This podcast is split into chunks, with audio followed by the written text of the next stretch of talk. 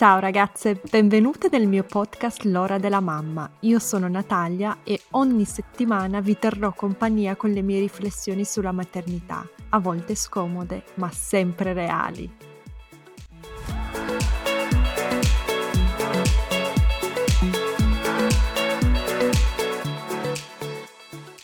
Ciao ragazze, oggi con me ho Sara di Indaco e Vaniglia. Sicuramente la conoscete tutte da Instagram e forse anche da YouTube. Sara è una consulente alla genitorialità di impronta montessoriana, o almeno è così che si fa chiamare, giusto Sara? Buongiorno.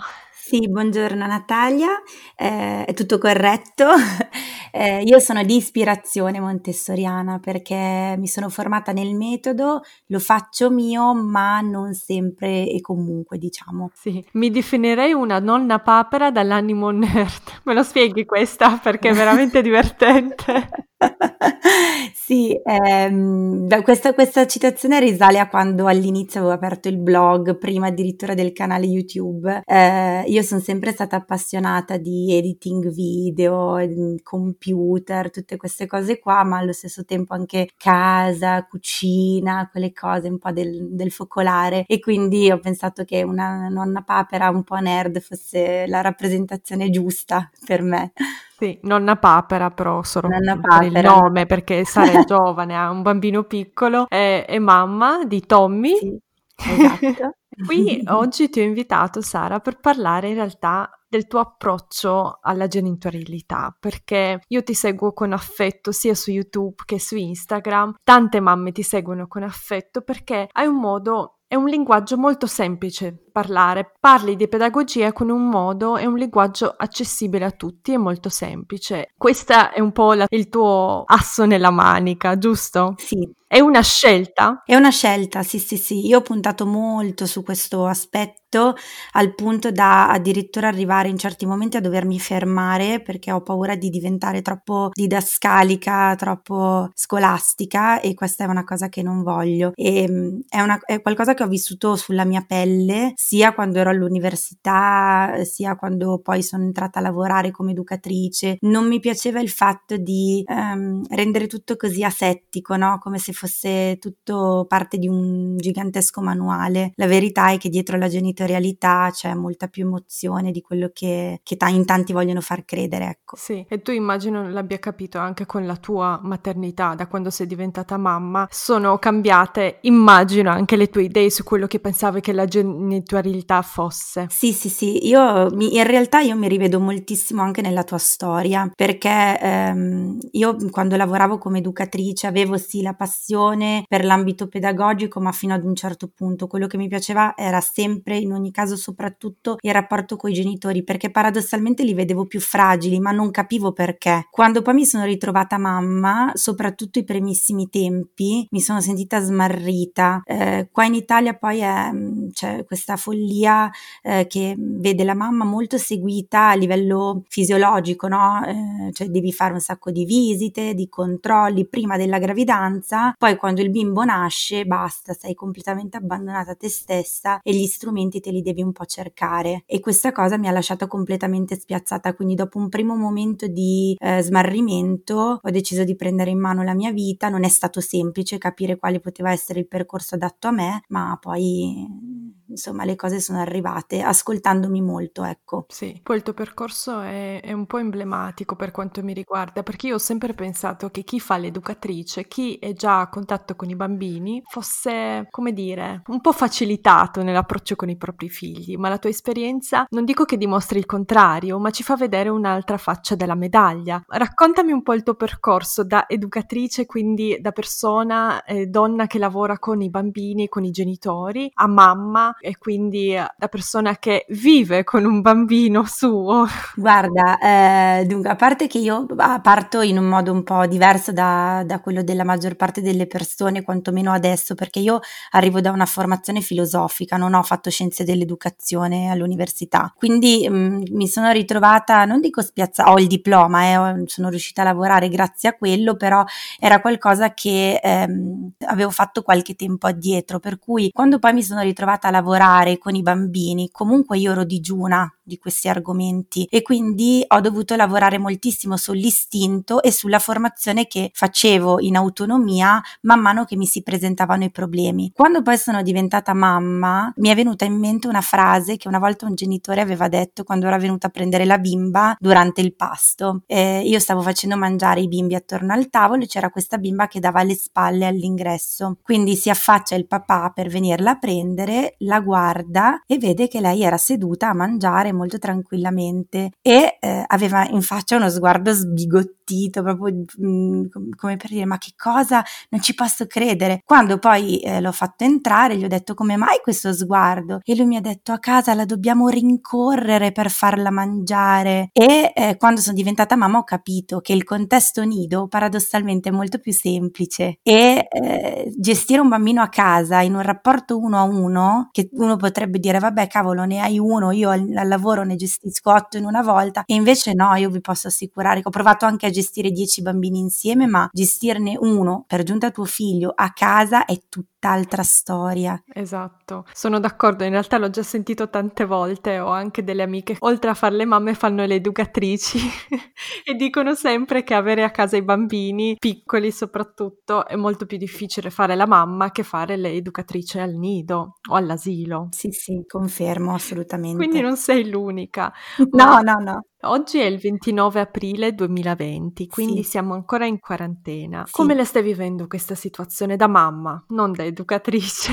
Allora, difficile per me questa domanda perché ehm, due, i due aspetti di me si fondono spesso e questo è un problema. Eh, è un problema perché a volte in realtà provare a ragionare solo da mamma può rendere tutto molto più istintivo e quindi più efficace. Diciamo che io ho fatto il, un primo momento di mh, mm, sbigottimento, no? non riuscivo a capire, noi qua mm, le scuole sono chiuse da fine febbraio, non ricordo di preciso il giorno, ma mi pare il 24 giù di lì, e ritrovarmi di botto, se, privando Tommaso di socialità, quindi di rapporto, confronto con i propri coetanei, ma io stessa mi è venuta a mancare quella boccata d'aria che avevo quando mi incontravo magari fuori con le altre mie amiche mamme, quindi inizialmente è stato smarrimento, poi sconforto totale, cioè non vedevo Tommaso diverso, io mi sentivo spenta, spaventata ovviamente, mm, non tanto dal punto di vista sanitario che mi ha fatto paura sempre fino a un certo punto, ma dal punto di vista economico, sociale, eccetera. E quindi ho iniziato a formarmi tantissimo, ho iniziato a seguire corsi su corsi, formazioni su formazioni, facevo le due di notte a studiare, a informarmi. Io stessa ho chiesto aiuto psicologico sia per me che per Tommaso e alla fine, dopo che però mi sono un po' rimboccata le mani amiche, adesso sono molto serena e di conseguenza lo è anche Tommaso, però è stata una faticaccia. Mm-hmm. Ma che corsi facevi per curiosità? Allora, io ho seguito un po' di corsi di formazione del settore, quindi per esempio ho seguito alcuni corsi di percorsi formativi 06, tantissimo, ho seguito tutte le dirette di UP che a dirti la verità sono state quelle più, più utili per me e poi ho seguito alcune formazioni messe rese pubbliche ehm, del, dell'ordine degli psicologi della Lombardia che parlavano del fatto che i bambini siano stati un po' de- eh, dimenticati da questi decreti, no? Da sempre, da subito, dal, fin dal primo decreto all'ultimo e quindi stavo un po' queste cose, poi leggiucchiando di qua, di là, eccetera, chiedendo, informandomi.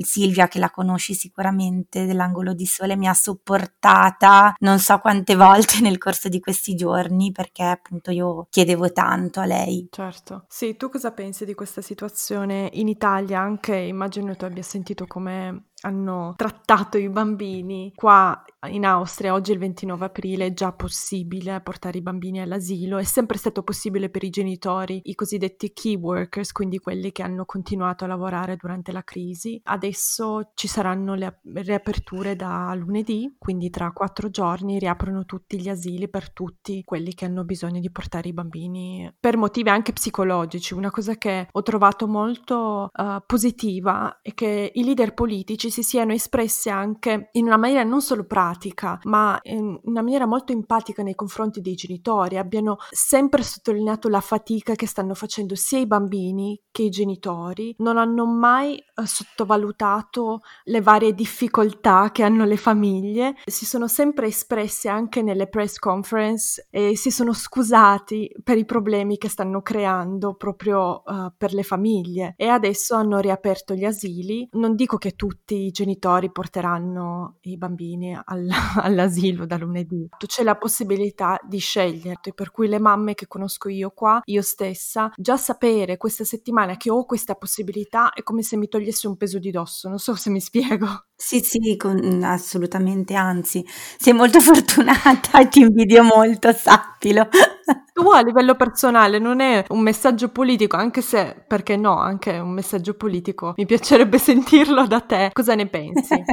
Guarda, io parto proprio diretta. Io sono molto amareggiata da tutto questo. Premesso che mi rendo conto che la situazione è nuova per tutti, per cui sicuramente si possono fare degli errori ed è lecito poi provare a correggere il tiro, ma la sensazione qui è nello specifico per i bambini che questi siano stati completamente dimenticati, ma al di là del fatto dal punto di vista psicologico che eh, sarebbe tutto grasso che cola no? in questa situazione, ma anche dal punto di vista pratico inizialmente sicuramente ti ricorderai che eh, avevano proibito la vendita di colori, per loro questi non sono beni primari, no? non sono beni di prima necessità e questo è folle perché un bambino che cosa deve fare se non giocare? Cioè pretendi che lo teniamo a casa con che cosa? Certo, per carità, poi uno si sa divertire anche con quello che ha, i giochi ne abbiamo tanti, ma eh, non è quello il punto. Il punto è che tu in questo, in questo momento hai fatto chiaramente capire, hai dato il messaggio chiaro del fatto che i bambini, secondo il tuo punto di vista, non hanno poi così tanti bisogni e questo lo trovo assurdo. E poi onestamente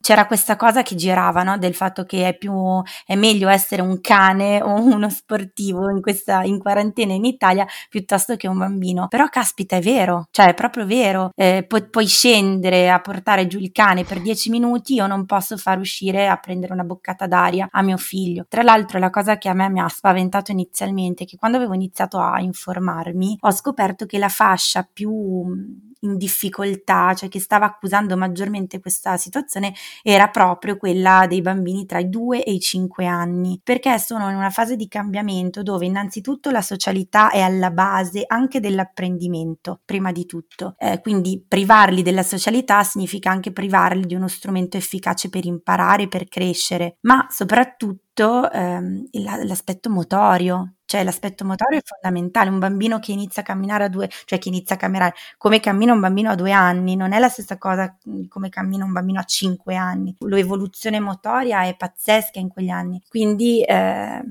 c'è stato proprio poco pensiero. E la cosa più brutta, e poi concludo perché potrei andare avanti all'infinito, è che eh, ci sono state delle petizioni belle corpose, c'è stato un movimento di popolo neanche tanto sommesso che ha cercato di portare all'attenzione del governo la situazione delle famiglie e dei bambini, ma qui se ne sono sbattuti le scatole completamente. E la prova è l'ultimo decreto che hanno fatto dove in conferenza stampa non hanno minimamente parlato di, di famiglie e di bambini nemmeno accennare, ecco. Sì, ti riferisci alla campagna anche Non ci siamo, immagino. Sì, sì, sì, quella, ma in realtà ce ne sono tantissime altre. Sì, anche quella di Uppa. Esatto. Io ho seguito anche le dirette con Roberta Villa, il pediatra di Uppa, che tra l'altro tu hai consigliato su sì. Instagram e credo che siano ancora disponibili, quindi se siete interessati potete seguirle loro, sul loro YouTube. Sì, sì, sì, anche sul sito le trovate tutte raccolte. Tra l'altro mi pare che abbiano creato questo tag um, uppa.it slash coronavirus virus e dovrebbe esserci raccolto lì tutto il materiale che hanno, che hanno scritto e che stanno producendo in questo periodo. Sì, io sono d'accordo con te. Non posso dire nulla uh, sulla situazione italiana, io la, uh, la, osservo da lontano perché, come sai, vivo a Vienna e noi, uh, per esempio, questo weekend abbiamo avuto anche la possibilità di and- andare a trovare i nonni in un'altra regione, in campagna, e ho visto con i miei occhi, lo sai che io non mi occupo di bambini, non è un argomento di cui mi sento pronta a parlare, ma ho visto con i miei occhi mia figlia di tre anni e mezzo correre, cioè dopo un mese e mezzo in casa, lei per due giorni non ha fatto altro che correre. Ho visto con i miei stessi occhi che la bambina aveva bisogno di movimento, aveva bisogno del contatto con le eh, cuginette. Eh. Infatti per due giorni non, non ha neanche parlato con gli adulti, le interessava solo il contatto con le sue cuginette che hanno la stessa età praticamente e correre. e ho detto cavolo, è evidente che è quello di cui ha bisogno, ha bisogno proprio di sfogarsi. Certo. Ed è triste che eh, i nostri leader eh, politici, chi, no, chi, ci rappresenta, insomma, non, non, si curi di questa cosa. No, infatti. Ah. Torniamo però alla tua formazione. So che tu adesso eh, sei diventata guida e maestra Montessori. Esatto, giusto? sì. Rispetto all'ultima volta che ci siamo sentite su Instagram, adesso... C'è questa cosa in Esatto, più. per me eri già una guida prima e anche senza il pezzo di carta in mano io mi, mi fidavo dei tuoi consigli, ma adesso è più questione, sai, della tua uh, self-confidence. sì, sì, ma io l'ho fatto esattamente per questo, in realtà no, non è vero, in realtà ho imparato un sacco di cose, è stato molto utile, però avevo bisogno anche di qualcosa che mi, mi identificasse un pochino meglio, anche per quando poi mi presento alle persone. Certo, ma perché hai scelto il metodo Montessori? Che cos'è il metodo Montessori e soprattutto che cosa non è? Ok, allora, che domanda difficile Nati. Anche perché io non mi ritengo la persona più adatta a parlare del metodo, o forse sì. Dunque, eh, io ho scelto il metodo Montessori perché quando ho iniziato a studiare mh, pedagogia in modo cioè, da autodidatta, eh, mi, mi, rendevo conto che c'erano dei metodi, delle, degli approcci che sentivo più miei, più vicini rispetto ad altri. E il metodo Montessori mi ha colpito perché era un metodo scientifico. Io non so se, se si sa questa cosa, ma Maria Montessori era un medico e il suo approccio, infatti si parla di pedagogia scientifica, perché lei partiva sempre dall'osservazione, quindi non si metteva mai in una posizione di io so e ti dico come fare, ma anzi tu bambino spiegami che cosa è utile per te, tu bambino spiegami cosa ti serve e vediamo come posso aiutarti. E questa cosa mi, ave- mi, era piaciuta tantissimo. Poi mentre lavoravo, ho fatto, lavoravo ancora come educatrice al nido, ho fatto una formazione Montessori breve di due giorni e ho provato a testare i consigli che mi erano stati dati sul mio gruppetto di lattanti e solo, cioè i poverini li ho utilizzati come cavie, ma solo provando quello che io avevo imparato in due giorni, quindi capirai cosa puoi imparare in due giorni sul metodo, io ho visto la qualità del lavoro e di apprendimento da parte dei bambini aumentare del 200% e quindi gli ho detto ok, questa cosa la tengo lì perché è una cosa che poi andrò a riprendere e infatti così, così ho fatto. Quando poi mi sono licenziata c'è stato un momento di, eh, di defiance dove ho cercato di fare un po' di cose e alla fine ho detto no no, e questo è quello che voglio fare, quindi facciamolo seriamente e ho cercato una formazione completa fatta bene che si potesse fare online però. E quindi, e quindi, questo. Cos'è il metodo Montessori? Secondo me, allora, posto che non si può fare una lezione in questo momento, però il metodo Montessori secondo me è un approccio al bambino che si pone in una, in, in una posizione di osservazione. È un approccio nel quale il, l'adulto è in disparte, è un approccio che favorisce l'autonomia, è un approccio che purtroppo è davvero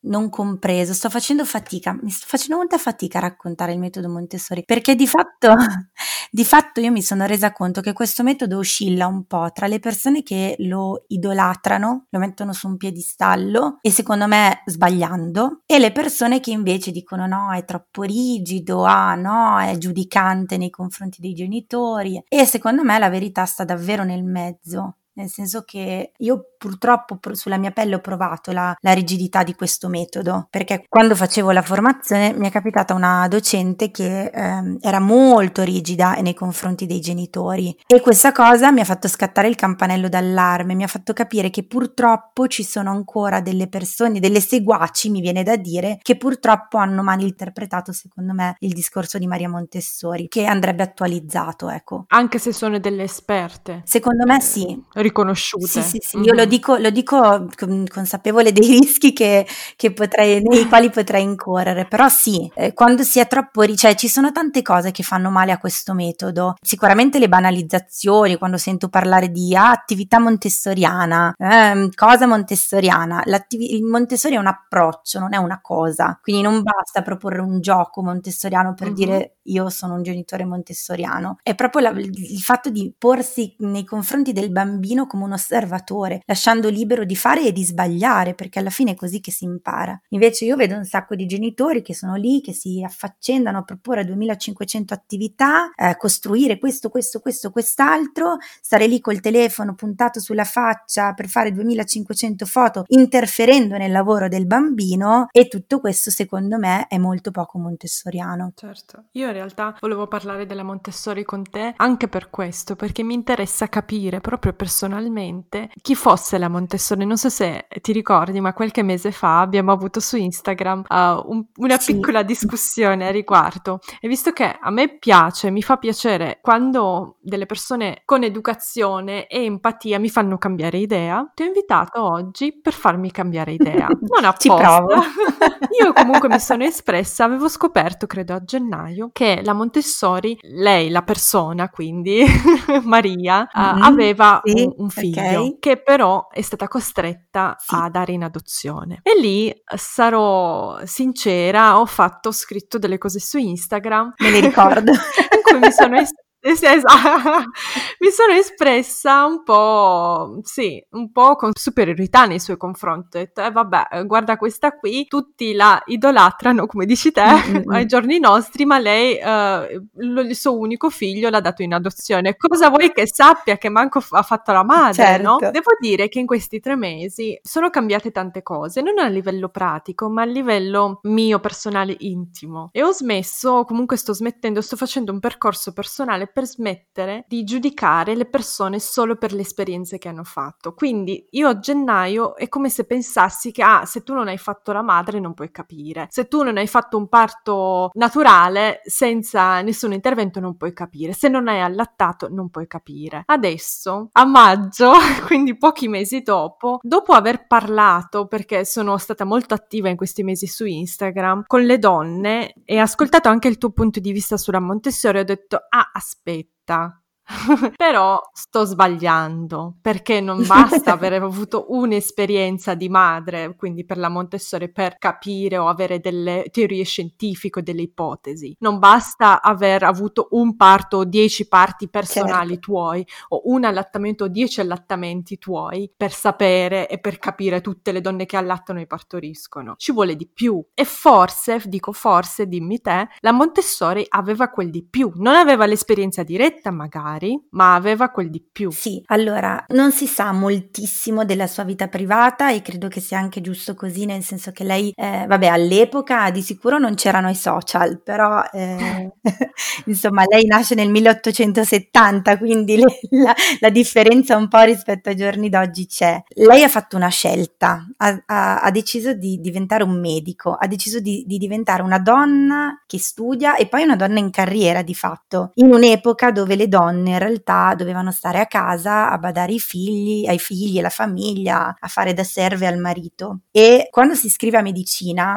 adesso io non vorrei dire una cavolata perché ammetto di non ricordarmi bene i dettagli, ma mi pare che lei fosse l'unica donna iscritta a medicina eh, o comunque una delle pochissime. E ahimè, Maria, infatti io dico Maria, ma dai, è caduta nel cliché, no? Nel cliché più cliché di tutti, si è innamorata del suo professore con il quale quale ha avuto questo figlio, appunto Mario. Però tu immaginati in quell'epoca, adesso Mario mi pare na- nasca nel 1898 8 giù di lì. Perdonatemi se la data non è giusta. Comunque, quando mh, mm, nasce Mario, la situazione è questa: eh, una donna nubile in carriera, quindi malvista, questa qua cosa caspita vuole fare? Che in relazione eh, non ufficializzata fa un figlio, oh mio Dio, ma che donna sei, ma che persona sei? E pare che la famiglia di lui, ovviamente, di questo Montesano, non fosse molto per la quale, insomma, non vedesse bu- di buon occhio questa relazione che lei aveva con questo uomo. E, e quindi hanno, li hanno portati un po' a separarsi, no? E di conseguenza hanno, pare abbiano obbligato Maria a dare in adozione, che poi in realtà più che adozione si parla di affidamento, secondo me, perché ehm, il bambino è stato dato a questa famiglia di contadini. Lei andava tutte le settimane a trovarlo, tutte le settimane, mentre il padre non andava mai e quando poi è diventato, uh-huh. non so, mm, comunque quando ha compiuto 15 anni, lui ha scelto di tornare a stare con la madre fino alla sua morte, cioè fino a quando lei non è morta, loro sono stati sempre insieme al punto che Mario Montessori ha fatto propria la causa della madre, ha iniziato a, a diventare divulgatore di questo metodo, eccetera. Quindi, qua tutta questa spataffiata uh-huh. per dire che sicuramente eh, Maria Montessori era un essere umano come siamo tutti, era una madre come siamo tutti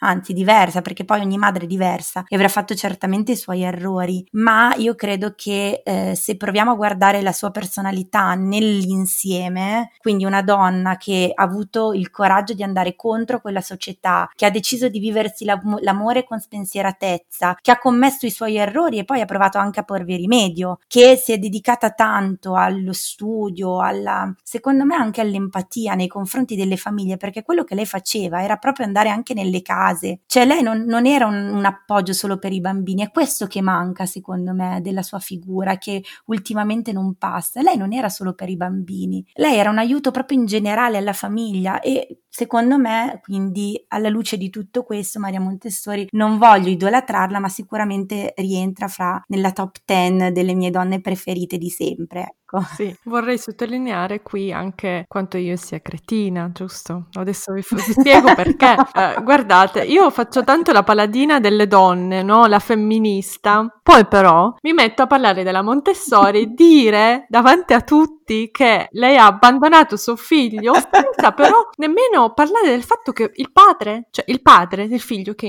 è pure suo, sì. non l'ha mai visto, non l'ha mai guardato, non l'ha mai, cioè, sì. non se l'è mai calcolato di striscio, capite? Capite quando si è cretina e quanto il retaggio culturale sia ancora forte in essere radicato e a volte ce ne usciamo con delle, mamma mia, con delle te- teorie davvero, davvero antiche ingiuste, inaccettabili ai giorni nostri, devo dire. Sì, però Nati, guarda, se posso permettermi, eh, è raro trovare una persona che ammette di aver fatto una valutazione sbagliata e prova a guardare in realtà tutti i punti di vista, per cui no, non darti troppo della cretina perché per me non lo sei affatto. Ti assicuro che nella mia vita ho dovuto combattere anche non troppo lontano da qui e eh, anche nella mia famiglia con persone che hanno criticato e giudicato Maria Montessori e il suo metodo senza sapere saperne niente e non hanno ritrattato di un, di un millimetro, mentre tu l'hai fatto. Quindi non perché sei brava perché hai ritrattato, ma sei brava perché comunque ti sei posta delle altre domande e, e poi hai valutato di conseguenza. Grazie Sara, il mio ego sta molto meglio adesso.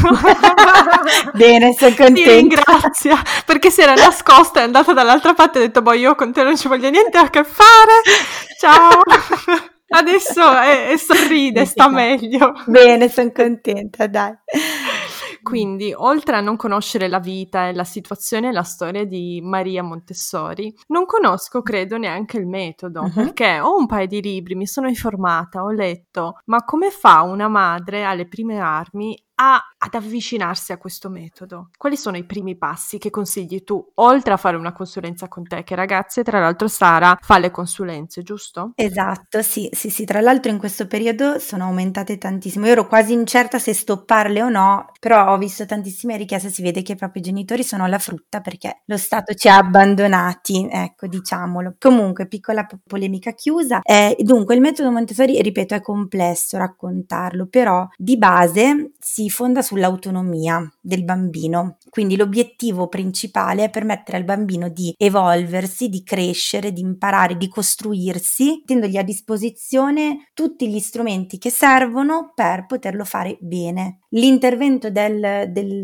dell'adulto è molto limitato, questo è, ecco, è un altro dei principi. Il motto del metodo Montessori è aiutami a fare da solo, che questa è una cosa che i genitori fanno un po' fatica a capire e non per colpa loro, eh, perché a, a, nostra volta arriviamo da un tipo mm-hmm. di educazione molto diverso. Ti faccio un esempio, quante volte ti capita di vedere che Emilia sta cercando di fare un'azione tipo di svitare un tappo, per esempio, fa fatica e magari arrivi tu e provi ad aprirglielo da solo, cioè provi ad aiutarla nell'azione. Oppure eh, vedi che di quante volte deve tirare giù i pantaloni e glieli abbassi tu per fare la pipì. Magari non è il tuo caso, però... Non è il mio caso perché io sono la tipica mamma pigra. Ok. Amore, dai, ce la fai, guarda, stai riuscendo, non c'ho voglia di alzarmi dal divano, dai, dai, dai, su. Beh, questo è molto questo, utile. Questo è più o meno il mio metodo, ragazze, non prendete esempio perché non sono... No, no, prendete esempio okay? invece, prendete esempio come. Però ti faccio una domanda, questa cosa hai iniziato a farla da quando? Più o meno Emilia quanti anni aveva? Tre anni e mezzo, sì, ho iniziato da poco, sì, chiaro, quando ho iniziato okay. a essere capace a vestirsi, a fare le cose da sola, esatto. quando ho notato che aveva la capacità. Ecco, in realtà la capacità arriva molto prima, cioè la, la capacità di poter fare un'azione del genere, cioè di prendere i pantaloni e abbassarli, arriva quasi addirittura attorno all'anno e mezzo, se non di più. Quindi, no, davvero? Sì, sì, sanno stare in piedi, sanno no, afferrare aspetta, ma cose. quindi quei bambini che magari piangono e urlano perché non vogliono essere vestiti, non è che a volte vogliono vestirsi da sole? Sì, sì, sì. Ah. Ma infatti io avevo fatto un video che ha riscosso tanto successo proprio per questo, perché parlavo della fase dei Terrible 2, eh, nella quale spiegavo un po' il perché veniva chiamata appunto Terrible 2 questa fase, perché i bambini a un certo punto compiuti due anni sembravano trasformarsi in mostri e in realtà dipende proprio dal bisogno di autonomia, perché questi bimbi hanno imparato a stare in piedi in modo solido, si spostano per il mondo, si sentono dei giga, cioè si sentono arrivati, però si rendono anche conto di essere molto dipendenti e che ogni cosa, caspita, la devi fare tu, come quei bambini che piangono disperati perché la mamma, cioè durante il cambio. A volte la soluzione è semplicemente coinvolgerli, quindi prova a spostare un po' la mano, dammi la manina, tira forte, spostati di qua, vai di là, quindi già provare a coinvolgerli, è logico che non saranno in grado di fare tutta l'azione subito, ma già metterli in una posizione attiva piuttosto che passiva cambia radicalmente. Sì. Per me Terrible 2 sono stati molto intensi, ma non, non, esagerati perché trovo che il primo anno di Emilia in cui aveva i suoi problemi di allergia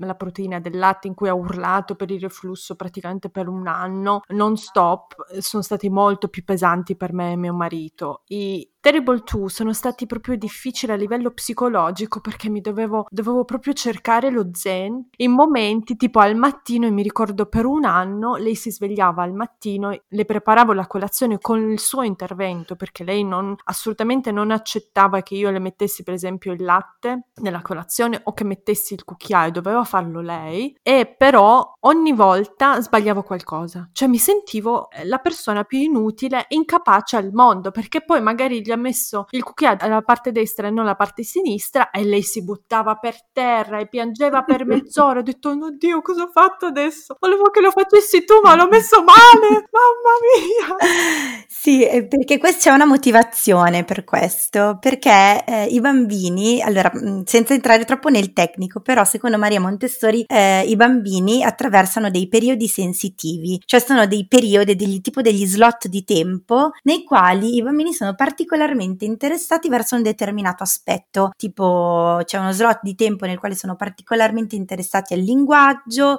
un altro al motorio, eccetera. Tra tutti questi periodi sensitivi c'è quello dell'ordine, che ordine come lo intendiamo noi è tutte le cose bene, carine al loro posto, fai i giochi e poi metti via, eccetera. Ma ordine in realtà per come lo intendono loro è ordine nei movimenti, quindi voglio avere la certezza e la sicurezza, perché poi l'ordine dà sicurezza, quello è il motivo, che tutto si svolga esattamente come io so che si deve svolgere, che tutto si deve svolgere esattamente come si è sempre svolto. Mi è venuto da ridere perché Tommaso fa uguale, cioè lui è abituato che la mattina va, si siede sul suo seggiolone, prende i biscotti e i biscotti li deve spezzare il papà. C'è proprio questa cosa, cioè lui non li vuole, lui è un, è un uomo, adesso non mi, non mi, linciate, però è un uomo e secondo me si vede molto la differenza con, con le femmine, un uomo e un maschio. Con le femmine lui è molto più comodo, è meno propenso all'autonomia, no? Per cui lui vuole che i biscotti glieli spezzi il papà. Una mattina glieli ho spezzati io e ci ha fatto un pianto che ha tirato giù le mura, perché appunto i bimbi hanno questa cosa della successione che in realtà serve semplicemente per farli sentire al sicuro. Sì, anche noi abbiamo la stessa cosa al mattino, ma devo dire che l'ho fatto apposta, praticamente l'ho fatta abituare che la colazione gliela prepara il papà e l'ho convinta che gliela prepara meglio. Quindi io al mattino dormo e dico, amore, guarda, la bambina vuole che glielo fai te. E poi faccio anche finta, dico, no, no, oggi vado io che domenica ti lascio dormire. E poi faccio, va bene Emilia, venga, viene la mamma. E lei mi guarda e mi fa, no, voglio il papà. No! Eh, vedi che non è colpa mia, vuole lei. Sei un genio del male. poi ovviamente questo podcast non lo sentirà mio marito perché lui non, non ascolta le cose in italiano che produco. Quindi è un segreto. Sei molto fortunata. mi raccomando, non andarglielo a dire. No, assolutamente, promesso.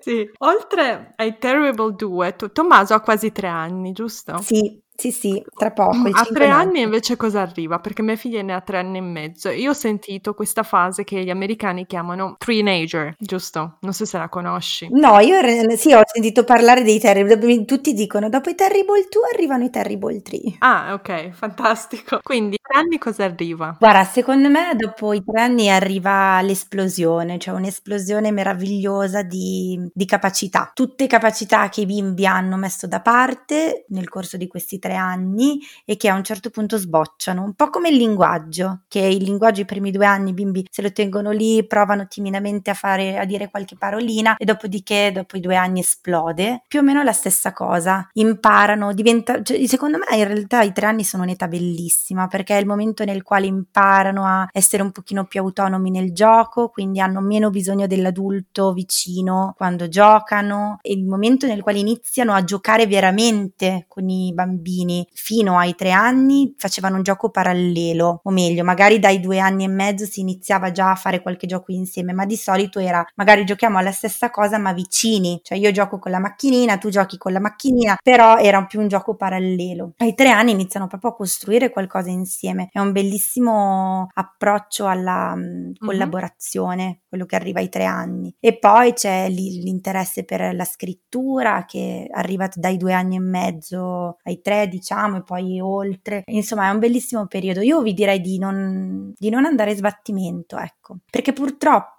il male dei social è un po' questo, no? Che tutti ci sono un sacco di contaminazioni di esperienze varie. Ogni tanto sui social si vede magari la mamma che inizia a parlare dei Terrible 2, dei Terrible 3, dello spannolinamento e tutte le mamme che vanno in sbattimento prima ancora di trovarci dentro, no? Infatti io porto sempre come esempio la questione del, dello spannolinamento, no? Tutti che corrono allo spannolinamento in estate, facendo spesso una fatica del diavolo perché magari il bambino non è pronto, quindi si spisciazza addosso a tutto spiano e tu pensi, vabbè, meno male che è estate, eh? Però magari se tu... Si rovinano l'estate, le vacanze. Esatto, si rovinano l'estate che non puoi andare al ristorante che sai, hai l'ansia che il bambino si faccia pipì addosso e che bagni tutto quanto, eccetera, quando magari bastava semplicemente aspettare il tempo del bambino e in tre giorni glielo togli senza incidenti. Quindi e purtroppo è un po' questo il, pro- il, problema, che tendiamo a fasciarci la testa prima ancora di cadere. Mm-hmm. Sì, quindi aspettiamo i Terrible 2 che poi magari li viviamo benissimo. Tu come li hai vissuti? Io li ho vissuti molto bene. Di solito sono incerta, no? Nel dire le mie positività con Tommaso perché ho paura di cre- creare sempre un po' di ansia da prestazione sui genitori. Però la mia fortuna era appunto che io sapevo che cosa stava attraversando. Oltretutto tutto lo stavo studiando proprio in quel periodo perché io uh, ho iniziato il corso formazione che, di formazione che è durato un anno quando Tommaso mh, mh, aveva appena compiuto due anni, cioè li stava per compiere, quindi proprio quest'ultima fase di quest'ultimo suo anno, che in teoria dicono essere il mm-hmm. più critico, io l'ho fatto proprio approfondendo questi argomenti e mi rendevo conto che più facevo le cose nel modo, tra virgolette, corretto, che è anche quello più semplice, eh? cioè hai bisogno di autonomia, vuoi far da solo, fai, hai bisogno di ordine, va bene, hai bisogno che ci siano, siano rispettate le tue routine, ok,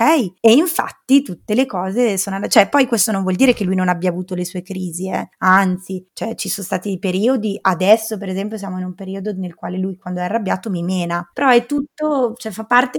Tu come rispondi? Ecco, questo secondo me interessa tante, come rispondi? Io mi fermo, metto uno sguardo severo e gli dico mi hai fatto male, punto. non mm-hmm. dico nient'altro perché lui in quel momento ha già capito, non c'è bisogno di andare avanti, non si danno le botte alla mamma perché non serve, cioè lui lo sa, in quel momento lui agisce con l'istinto, sa già che è una cosa che non si fa e il modo migliore per far capi- fargli capire secondo me che una cosa è sbagliata è fargli capire l'effetto che ha sulle persone, cioè se tu eh, lanci gli oggetti si rompono, quindi non è sbagliato lanciare gli oggetti perché se lo lanci si rompe. E poi quando succede che l'oggetto si oppure quando va avanti e mi picchia e vedo che non attecchisce il discorso mi fai male, allora me ne vado. Mi alzo in silenzio e me ne vado. Lui piange, no mamma non te ne andare. Allora mi viene dietro, io mi abbasso, lo guardo negli occhi e gli dico ma io non sto lì a farmi picchiare da Tommaso. Allora lui a volte mi chiede scusa, uh-huh. a volte cambia discorso. Dalla tua esperienza dopo un po' di questo comportamento tuo costruttivo, diciamo, quindi senza aggressività, violenza, uh-huh. stai vedendo già uh, dei cambiamenti positivi in Tommaso? Sì, sì, sì, io li ho visti tante volte, spesso. Per esempio c'era il, il, discorso del lanciare i giochi quando era arrabbiato. Lo faceva soprattutto a tavola.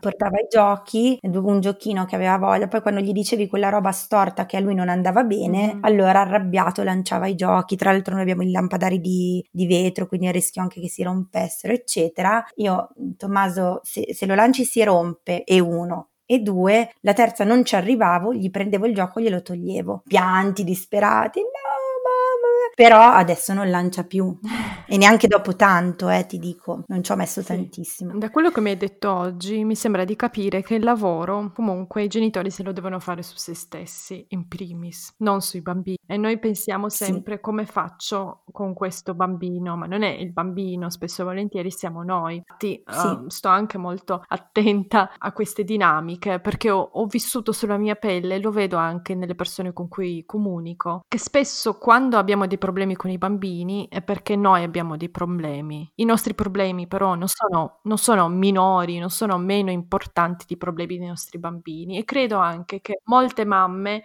dovrebbero iniziare da se stesse. Quindi prima di pensare al metodo con cui educheranno i propri figli, direi perché non pensare a un metodo per far star bene noi stesse prima. Quindi crescere e risolvere i problemi dei bambini che abbiamo dentro, delle bambine che abbiamo sì. dentro e poi secondo me sarà molto più facile comunicare con i bambini che abbiamo in famiglia. Sì, infatti, ehm, allora io quando ho scelto di scrivere nella mia bio di Instagram metodo Montessori ero un po' indecisa perché non volevo io essere etichettata solo in questo metodo perché in realtà il mio tipo di lavoro con i genitori non si fonda sul metodo Montessori, ma prende tantissimo spunto dal tipo di approccio nel rapporto, nel proporsi, nell'organizzare gli spazi e gli ambienti, ma io non vado a consigliare attività montessoriane che secondo me onestamente ha senso che i bimbi le facciano, le sperimentino al nido, non a casa. Secondo me a casa ci dovrebbero essere altri tipi di cose. E questo lo dico perché questo tipo di approccio ti impone in qualche modo, senza che tu mm-hmm. te ne mm-hmm. renda conto, di lavorare su te stesso. È un po' come, adesso sto dicendo una parola forte, ma è quasi come una terapia che il genitore fa, pensa di fare per un motivo e poi in realtà scopre che c'è dietro qualcos'altro. E a volte c'è anche proprio la capacità di voler davvero rendere indipendente il proprio bambino, perché a volte sembra quasi che uno si lamenti, eh, però non fa questo, non fa questo, non fa quell'altro, ma la verità è che tu non lo metti nelle condizioni di farlo. Quindi prova a capire perché non lo metti nelle condizioni di farlo, perché hai paura, perché ti, ti sembra che sia troppo presto. Insomma, questa cosa apre poi tante altre parentesi che io di solito ovviamente poi non, non, non affronto e rimando sempre a persone più, più competenti in questo senso. Sì. Ho altre due domande per finire, una personale e una informativa, quella personale. Iniziamo. Vai. Mi piace fare la mamma? Mi piace fare la mamma, sì, mi piace molto fare la mamma. Mi piace fare la mamma perché eh, mi sento privilegiata nel vedere una cosa nuova, una cosa per modo di dire, un, un essere umano che sboccia, che cresce, che si evolve. Cioè io sono proprio incantata ogni volta che vedo i suoi progressi, i suoi cambiamenti, come questi avvengano da un giorno con l'altro e poterli vivere e respirare così da vicino, eh, bah, mi sento fortunatissima. Bello.